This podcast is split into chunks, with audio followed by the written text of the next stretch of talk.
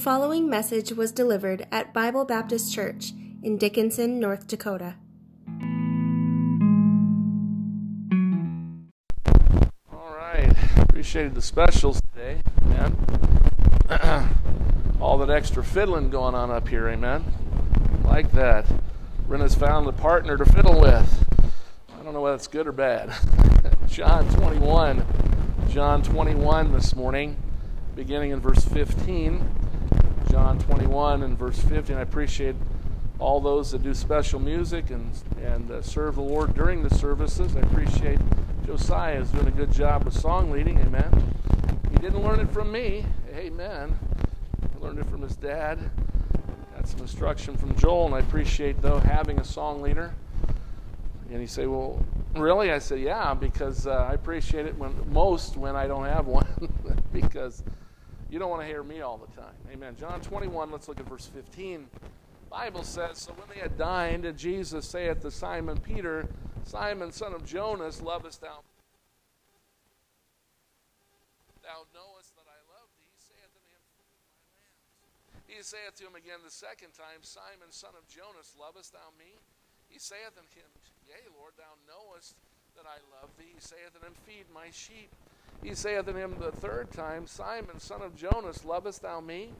Peter was grieved because he had said unto him the third time, Lovest thou me? And he said unto him, Lord, thou knowest all things.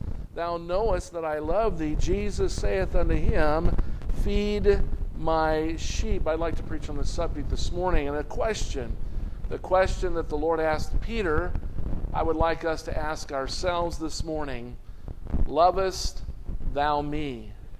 Lovest thou me? Let's pray. Father in heaven, Lord, I thank you again for thy word, and Father, for the subject. And Lord, we live in a sin cursed world, a world that at times, led by the devil, is vying for our love, our affection, our devotion. I pray, God, as we consider this subject this morning, this question, I pray, God, that you'd help every one of us, including myself, to take it personally. Father, how would we answer that question if the Lord were here to ask it of us? And yet, Lord, we know that He is here and that He's asking us that question today Lovest thou me?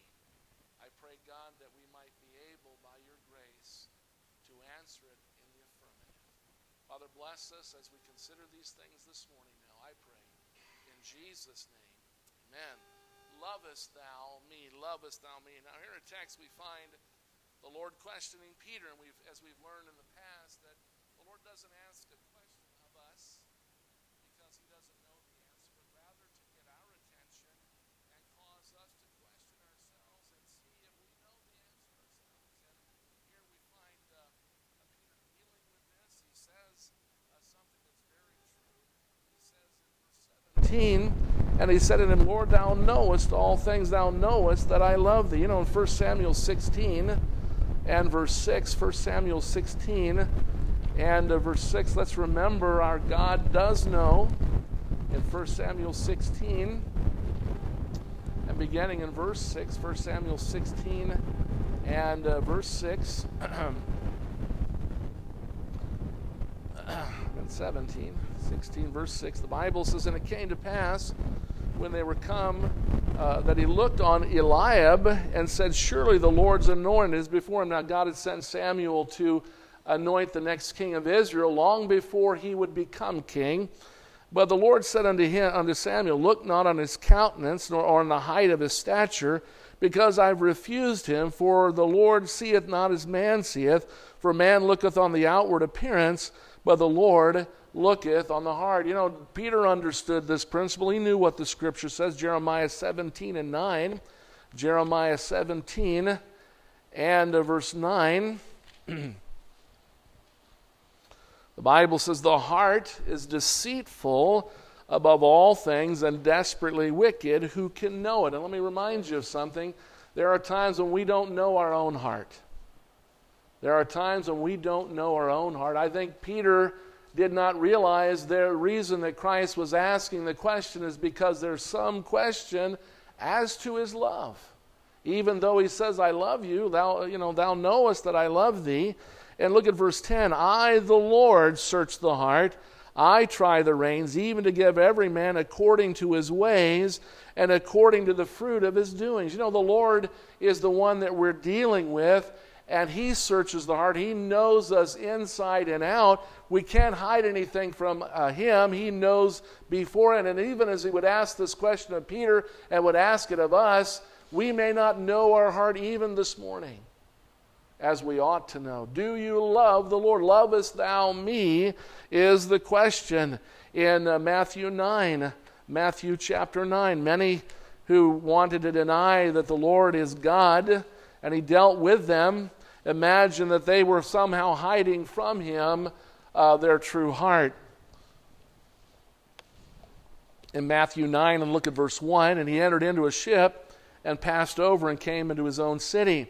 And behold, they brought to him a man sick of the palsy, lying on a bed. And Jesus, seeing their faith, said unto the sick of the palsy, Son, be of good cheer, thy sins be forgiven thee. And behold, certain of the scribes said within themselves, This man blasphemeth. And Jesus, knowing their thoughts, said, Wherefore think ye evil in your hearts?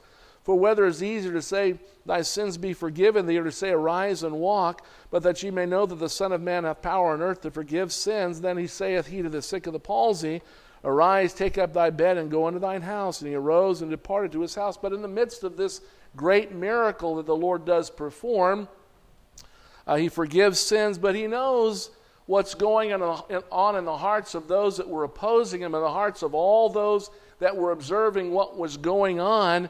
And uh, he said, he answered them without even, you know, without them vocalizing the question or vocalizing the matter.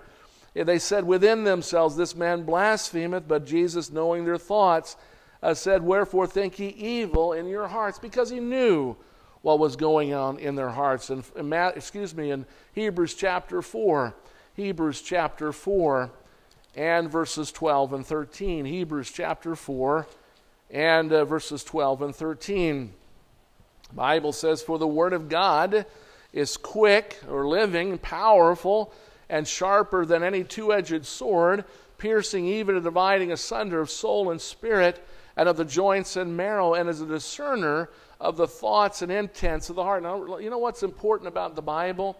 As we go through the scripture and as I teach and preach thy word, you know, God would take his word by his spirit and he would reveal to you and I the condition of our hearts. God would like us to look today at our own hearts. God would like to reveal to us through His Word the condition of our own hearts concerning this question. He goes on to say in verse 13 Neither is there any creature that is not made manifest in His sight, but all things are naked and open unto the eyes of Him with whom we have to do. You know, sometimes we deceive ourselves the Bible says. And you know, it's sad when we do that. God would like to, to strip the blinders off and help us to see our own heart, help us to see and answer the question honestly. He says, Lovest thou me? Do we love the Lord? In Matthew 24, Matthew 24, you know, some people imagine, well, I, I, I you know, I love Jesus. I mean, what, what kind of a question is that? In Matthew 24, and let's look at verse 12. Matthew 24 and verse 12. The Bible says, And because iniquity shall abound, the love of many shall wax cold. Don't think for a minute that as we as Christian people uh, live in uh, this, uh, this sin cursed world, that we're not going to be affected by it.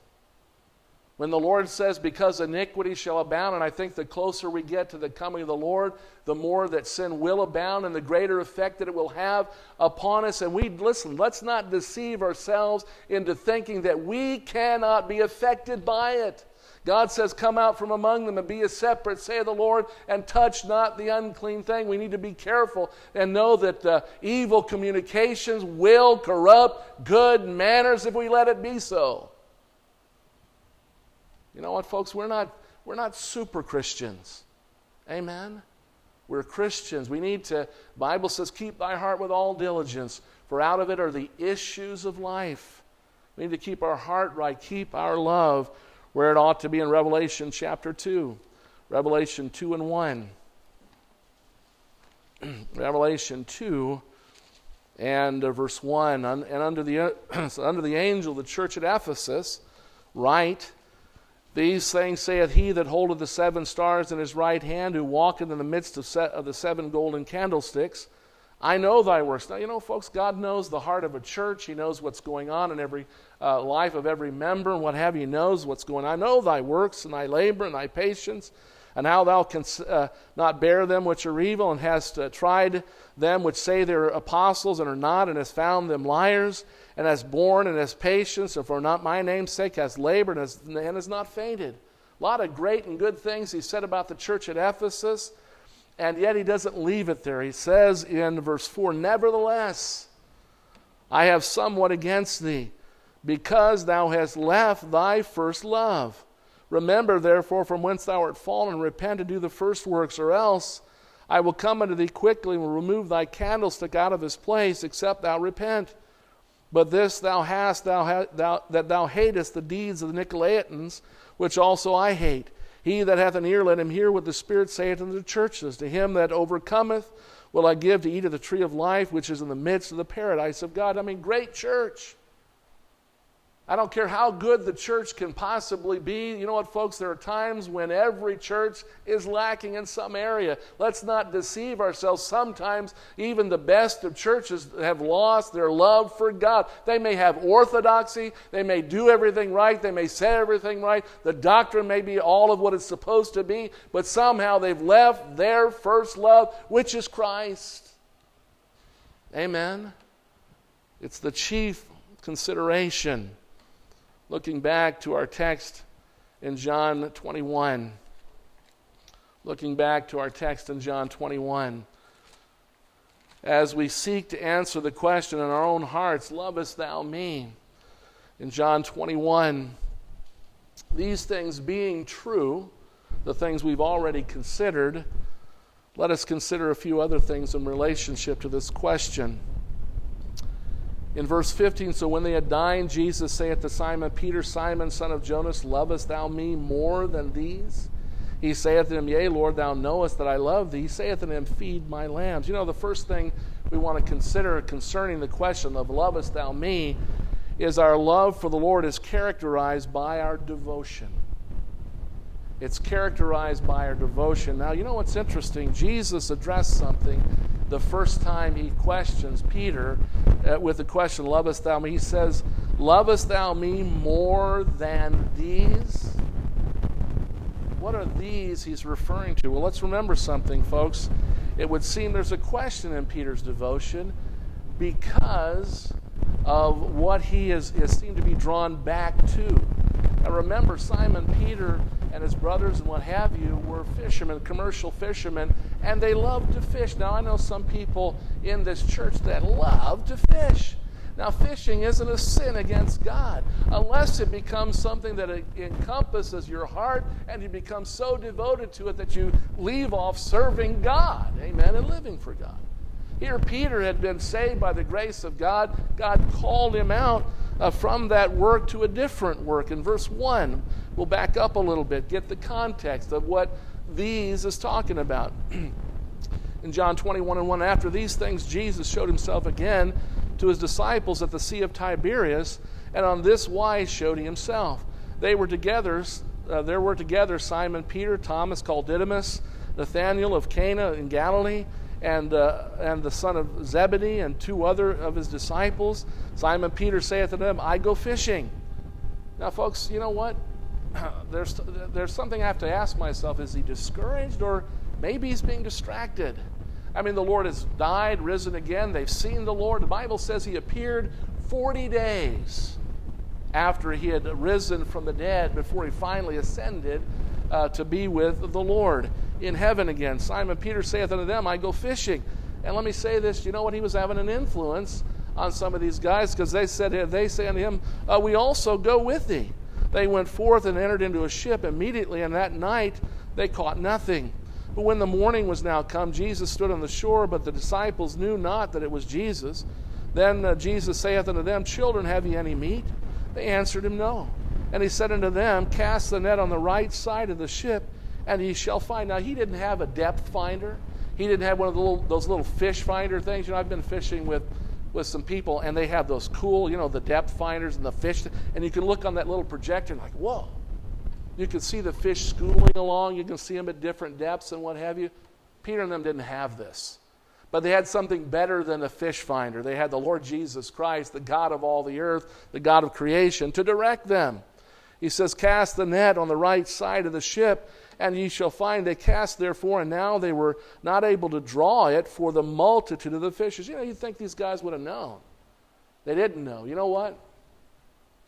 I think they were a little bit out of God's will here. They're out in the boat, they're fishing. They should have been maybe uh, preparing to serve God, but they're out in the boat now. Let's go fishing.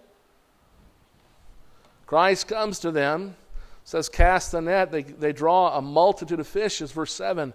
Therefore, that disciple whom Jesus loved, speaking of the Apostle John, saith unto Peter, It is the Lord.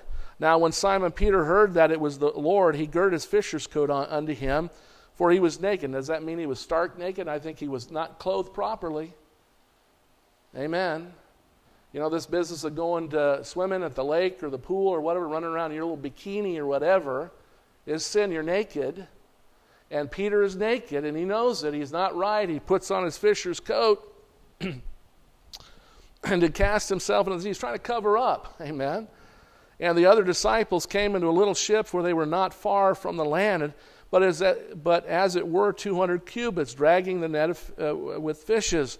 And as soon as they were come to the land, they saw the fire and coals there, and fish laid on them, and, and bread. Jesus saith to them, Bring ye the fish Bring of the fish which ye have now caught. Simon Peter went up and drew the net to the uh, land full of great fishes, an hundred and fifty and three. And for all there were, no, there were so many, yet was not the net broken. And Jesus saith unto them, Come and dine. None of the disciples durst ask him, Who art thou? knowing that it was the Lord. Jesus then opened, and uh, uh, Jesus then cometh and taketh bread and giveth them, and fish likewise. This is now the third time that Jesus showed himself to his disciples after that he was risen from the dead. So they knew he was alive and well, and yet something was going on in Peter's heart. And I think there's a question concerning his devotion, his love uh, for the Lord. That's why the Lord asked the question, not because he didn't know, but Peter needed to know. And we need to ask ourselves this question from time to time Lovest thou me? Do you love the Lord as you ought to? Because, folks, you know what? Don't bank on the fact that from day to day you're going to love the Lord as you ought to, or that your love cannot grow cold. Look with me to Matthew chapter 4. Matthew chapter 4 and verse 18. I remember when I was in uh, Bible college, our, our pastor said to us, one time in practical studies, he said the easiest place to get backslidden is in Bible college. It's because you get so busy doing uh, things, doing your classwork and all this stuff that you forget to, to take the time to have personal devotions, take the time to be sure that you personally are right with God. And it was true. He, he knew what he was talking about. And I can remember at times being so overwhelmed with the work, and you're working, I'm working full time, and going to school, taking full classes, and go, go, go, all things, these, all these things. For, and I was memorizing scripture, doing all that. I was in the Bible all the time. But I found myself at times not right with God, even though I was in Bible college. We need to be careful, folks. He says in Matthew chapter 4, and let's look, if you will, to verse 14. Uh, uh, verse, verse 18, I'm sorry. And Jesus, walking by the Sea of Galilee, saw two brethren, Simon called Peter, and Andrew his brother, casting a net into the sea, for they were fishers. And he saith unto them, Follow me, and I will make you fishers of men. And they straightway left their nets and followed him. And going on from thence, he saw other two brethren, James the son of Zebedee, and John his brother, in a ship with Zebedee and their, their father, mending their nets. And he called them. And they immediately left the ship and their father and followed him. You know, they left their livelihood, they left the work that they loved, they'd grown up with, and they left it to go on to follow the Lord, to become fishers of men, soul winners, preachers of the gospel. They'd left that work, they were doing the work, but now, now Christ has risen from the dead. He is appearing to them the third time. And there's some question, even with the Apostle John, whom Jesus, the Bible says, he says of himself, whom Jesus loved. You know, who was out in the boat with him? John. John was. He followed Peter. Peter said, Hey, let's go fishing, buddies. So they all went fishing, and the Apostle John, who knew and had a great sense of the love of God, was having trouble maybe with his own love. They weren't doing what the Lord wanted. Matthew 10. Matthew chapter 10 and verse 34. Matthew 10 and 34. Jesus said this Think not that I am come to send peace on the earth. I came not to send peace, but a sword. For I am come to set a man at variance against his father, and the daughter in law against her mother, or the daughter against her mother, and the daughter in law against her mother in law. And a man's foes shall be they of his own household. He that loveth father or mother more than me is not worthy of me, and he that loveth not he that loveth son or daughter more than me is not worthy of me, and he that taketh not his cross and followeth after me is not worthy of me. He that findeth his life shall lose it, and he that loseth his life for my sake, uh, the sa- for my sake, shall find it. You know, it's interesting. He's not telling us to hate our families, but what he's trying to say is be careful of who you're the most devoted to. Are we devoted to the Lord? Or are we more devoted to our family, even to the place where we'll, we will compromise what we know to be right, compromise with our service for God in order to please family and friends. Folks, you know, sometimes when we love the Lord and God's called us to do something for God, that there are times when our family's not going to agree and maybe they're lost and they're going to oppose what we do, or maybe even saved uh, family members will oppose what we're trying to do for God. And we have to ask ourselves, you know, what's more important, doing what God wants or doing what my family wants? And that's a difficult thing, folks. We, we should love our families. God's not saying don't love your family. But understand this there are times when we have to love God above our family and do what's right in the face of what they think is right. Maybe they're not right, though they imagine it to be so.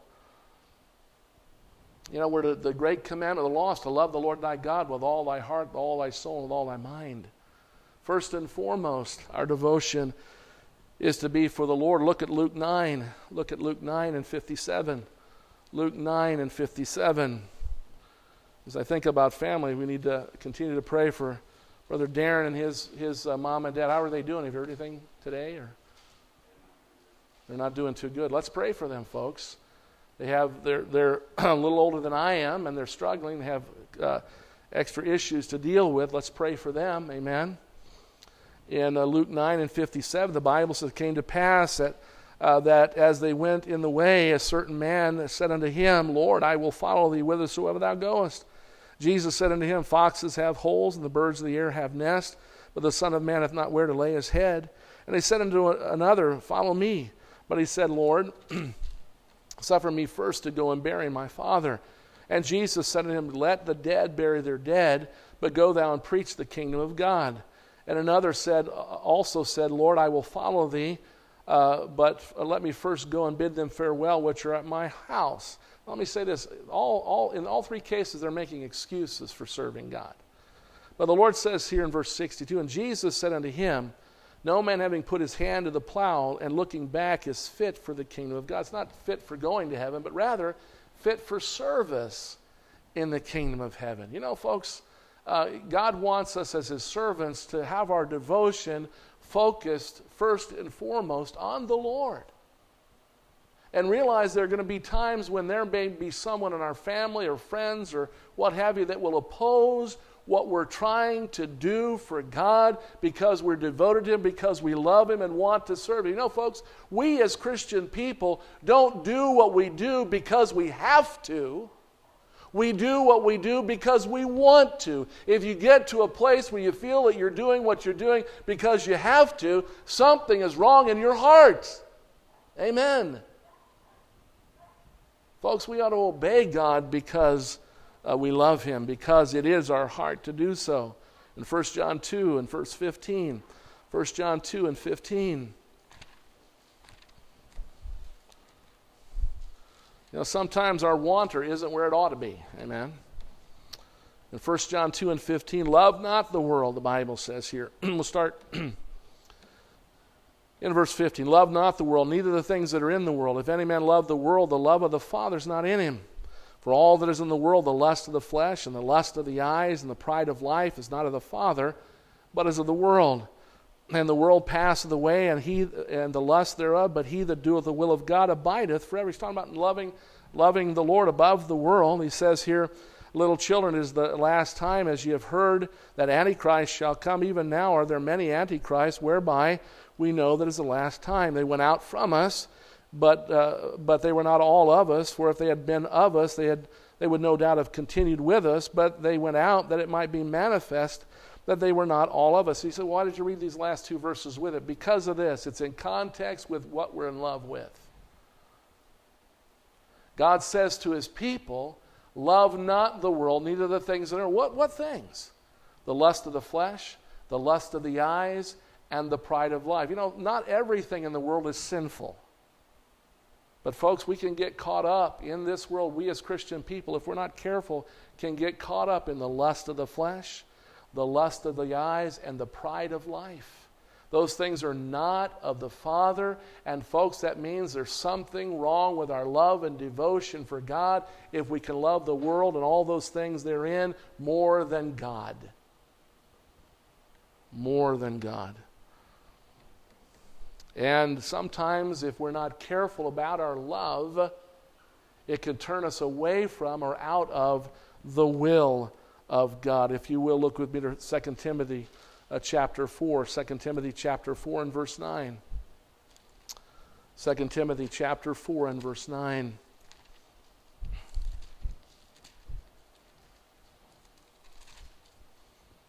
The Bible says this Do thy diligence uh, to come shortly unto me. Now, watch verse 10. For Demas hath forsaken me, having loved this present world, and is departed unto Thessalonica. Now, it doesn't say that necessarily of Crescens to Galatia, Titus to Dalmatia, but it says specifically of Demas. Now, in one other place, it says that Demas has been with Paul. He's been a servant with, the, with Paul. And now Paul is in prison, and people are beginning to bail and maybe they're looking at the suffering they may have to go through themselves, and maybe they've been entertaining thoughts. Maybe Demas had been entertaining thoughts of the world that, you know, maybe this Christian business isn't what, you know, they've been talking about all this good stuff, and but I've seen so much suffering, I've seen much difficulty, and, uh, you know, if I just left off of that, I could say I was a Christian and I could just coast and do nothing for the Lord risk nothing for the Lord. You know, folks, when it, when it comes to loving God and being devoted to Him, sometimes we risk some things. We risk displeasure. We, we risk uh, even people treating us badly, even physical harm and loss. Paul went through it. Paul was in prison, and Paul felt alone. He said, but later on, he said, Nevertheless, the Lord uh, stood with me. You know, we're never alone with the Lord, and yet, you know, what a, what a blessing it is when God's people are faithful to the Lord. That means there's, there's maybe less question about their devotion. And the question before us is Lovest thou me? Lovest thou me more than these? In 2 Timothy 2 and 1.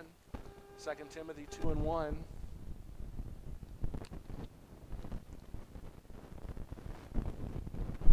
Thou therefore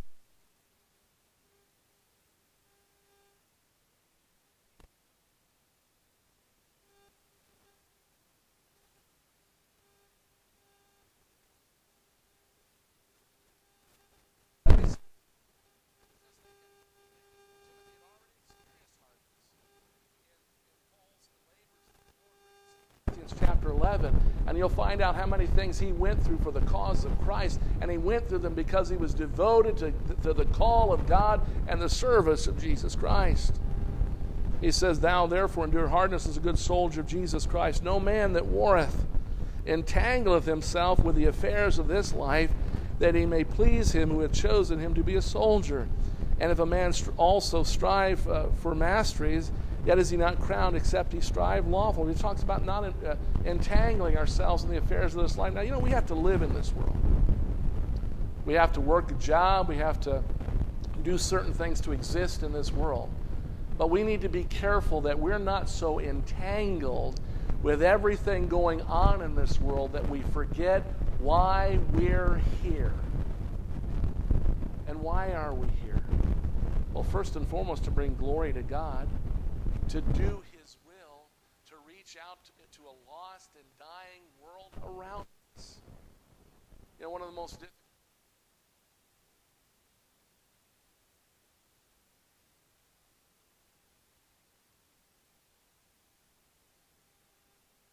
continue on. And it doesn't mean that we're not, you should not stop witnessing or what have you. But sometimes it can be so encompassing the kinds of things that we're trying to get done and make sure everything gets done properly and timely.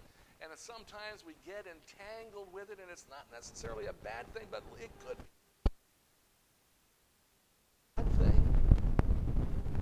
And what is it that's going on in your life that you may be tangled up with that has turned you aside from being devoted and loving the Lord as you ought to. Maybe that has turned you aside from reading your Bible, from praying, to being concerned about the lost world that's, that you have contact with. You know, there are people that you have that I will not be able to reach out to and talk to you. Please let not leave off loving God.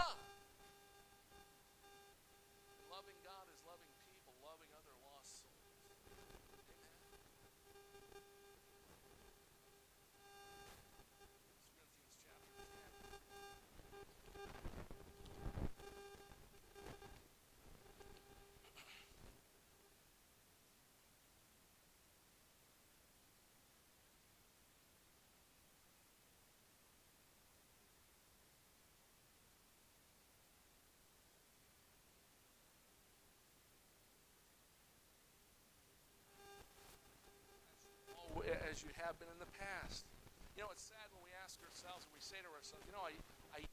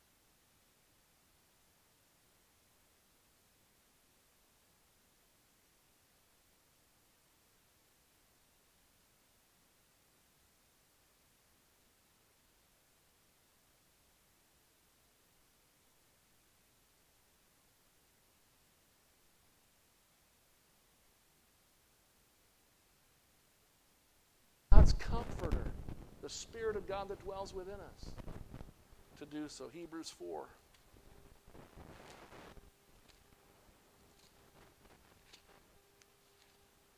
Every day, folks, we ought to ask God to help us to, to do right, help us to love Him, to live for Him, help us to do His will, and well, listen, help us to see when our heart is not right. I'm not sure Peter really saw and understood that there was a problem. The Lord understood there was a problem. Three times he addressed the problem, and Peter was struggling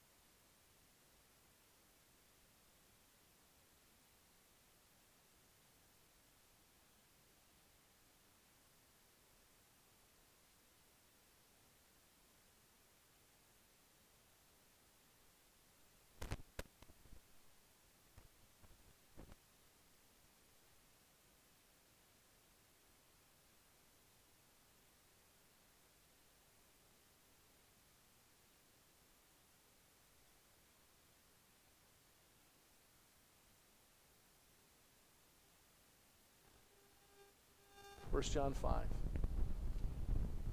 Our love for the Lord constrains us to obedience in 1 John 5 and verse 1, 1 John 5 and 1. Whosoever believeth that Jesus is the Christ is born of God, and every one that loveth him that begat loveth him also that is begotten of him. By this we know that we love the children of God when we love God and keep his commandments. Again, the path of obedience. For this is the love of God that we keep his commandments, and his commandments are not grievous.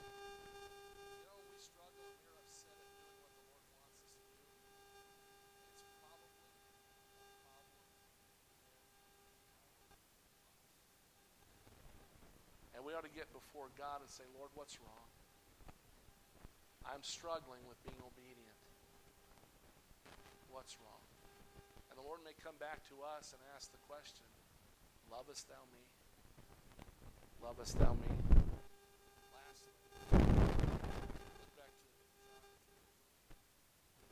Excuse me, uh, where am I at? John 21. John 21. Sunday school. John 21. Look at verse 17. He saith unto him the third time, Simon, son of Jonas, lovest thou me? Peter was grieved because he said unto him the third time, Lovest thou me? And he said unto him, Lord, thou knowest all things, thou knowest that I love thee. Jesus saith unto him, Feed my sheep. Verily, verily, I say unto thee, when thou wast young, thou girdest thyself and walkest with us, uh, thou wouldest. But when thou shalt be old, thou shalt stretch forth thy hands, and another shall gird thee and carry thee whithersoever thou wouldst not. This spake he of signifying uh, by what death he should glorify God. And when he had spoken this, he saith unto him, Follow me. And Peter, turning about, seeth the disciple whom Jesus loved following, which also leaned on his breast at supper, and saith and said, Lord, which is he that betrayeth thee? Peter, seeing him, saith to Jesus, Lord, what will this man do? Now, you know, here's Peter. Lord's already questioning him about his love. He finds out, the Lord says, You know, you're going to go, you're going to go to your death on a cross for me. History teaches us that he was crucified upside down. But you know what? The reality is is that peter struggling. And the last thing, our love for the Lord will commend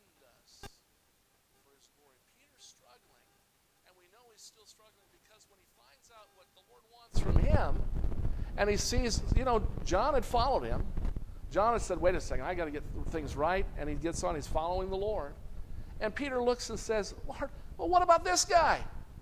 I mean, you want me to, well, what about him? And what was the Lord's answer? What is that to thee? Follow thou me. It's not important what God wants someone else to do, it's important what God wants us to do. And love says, okay, I'll focus on what you want me to do for the glory of God. You know, sometimes, folks, we struggle in our obedience, and the Lord is not glorified by disobedience. He is not glorified by our disobedience. And you know, folks, it's a fact that we're not going to be sinlessly perfect. And we, we, when we sin, we can confess our sins. He is faithful and just to forgive us our sins and cleanse us from all unrighteousness. But, folks,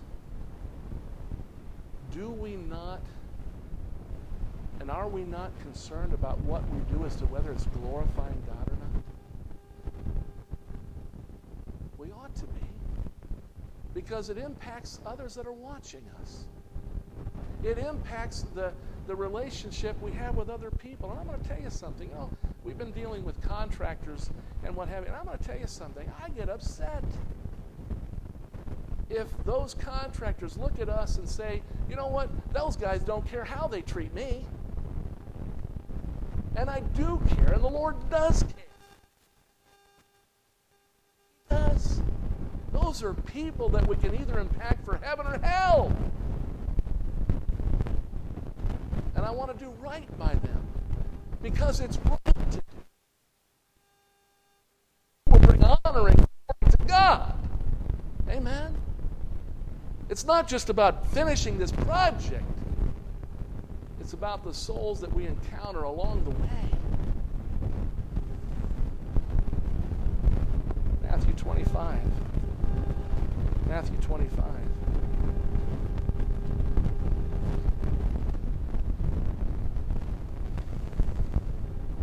Let me tell you something, folks. The buck stops with me. We may run out of. Matthew 25 and verse 23.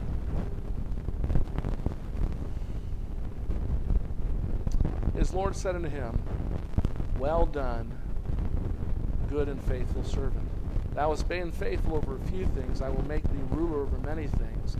Enter thou into the joy of thy Lord. Now, you know, the, one of the greatest things about going to heaven one day is if we stand before the Lord that saved us by his grace, gave all, we stand before him and we hear him say, Well done, thou good and faithful servant. Now, I've said before that in, in the course of being faithful, it doesn't mean that we're not going to stumble and fall and make mistakes. We ought to, we ought to be, the longer we live, maybe the, the less mistakes we should make. So it won't mean that we've done everything perfectly. That, but when we find out we've been wrong, that we make it right as soon as we can with God and maybe those we've impacted. But we want to hear God say, Well done. We would not want to stand before God and God does. He turns his face because something's been wrong and we've not dealt with it. We've not been faithful, and He cannot say to us, Well done. In Romans 14,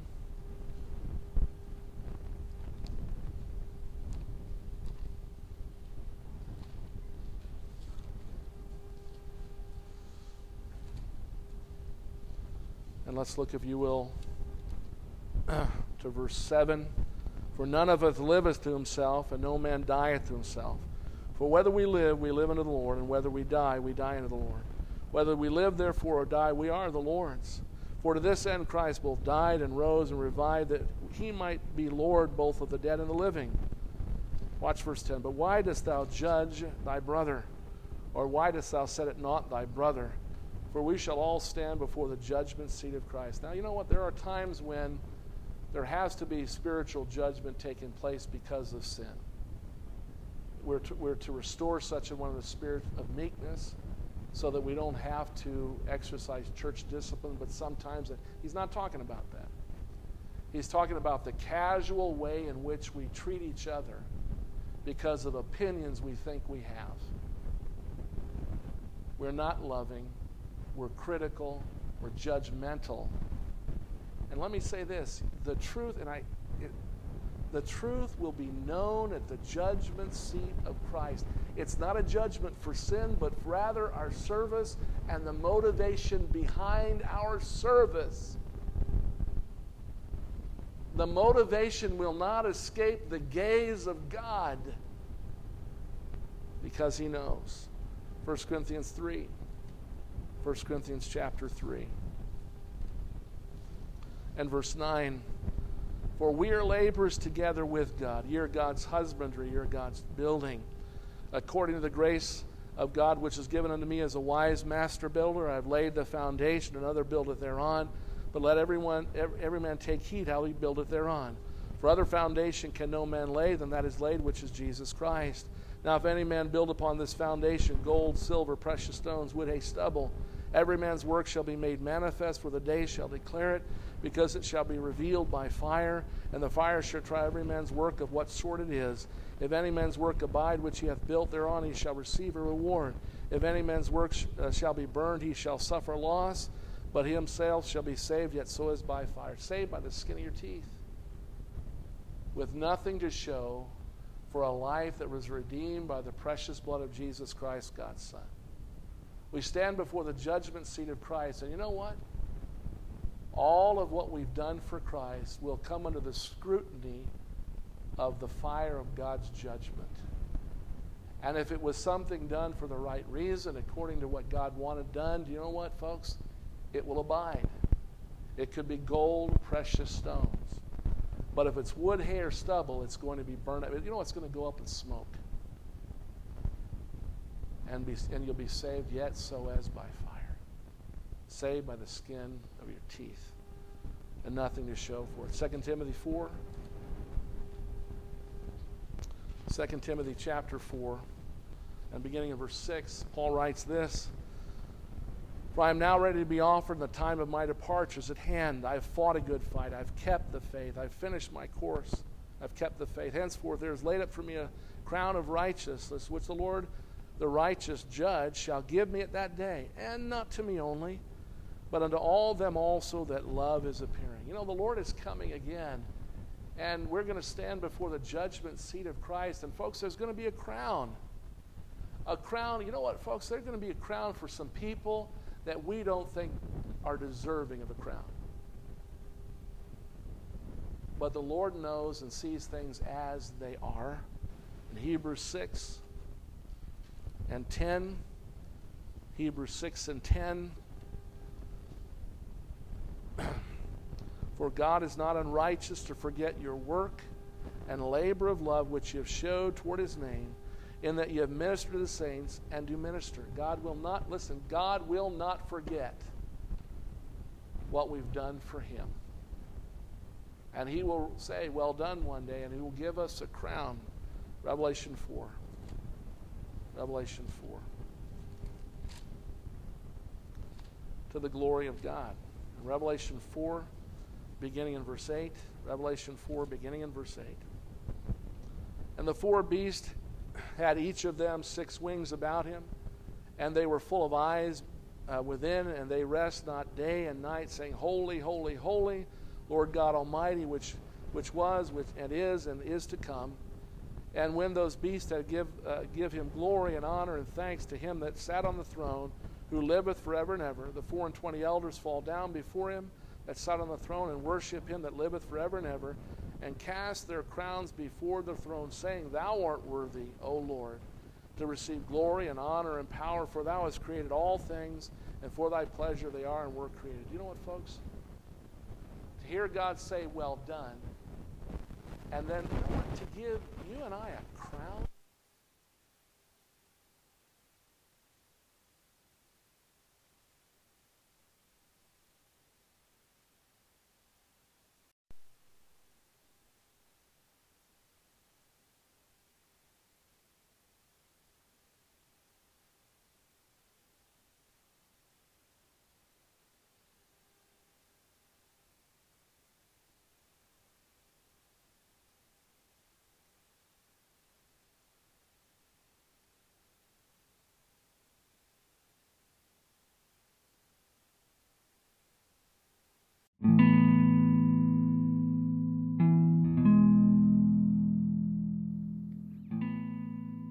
Thank you for listening. If you have questions about this message, or if you would like information about our church, please visit us online at bbcdickinson.com.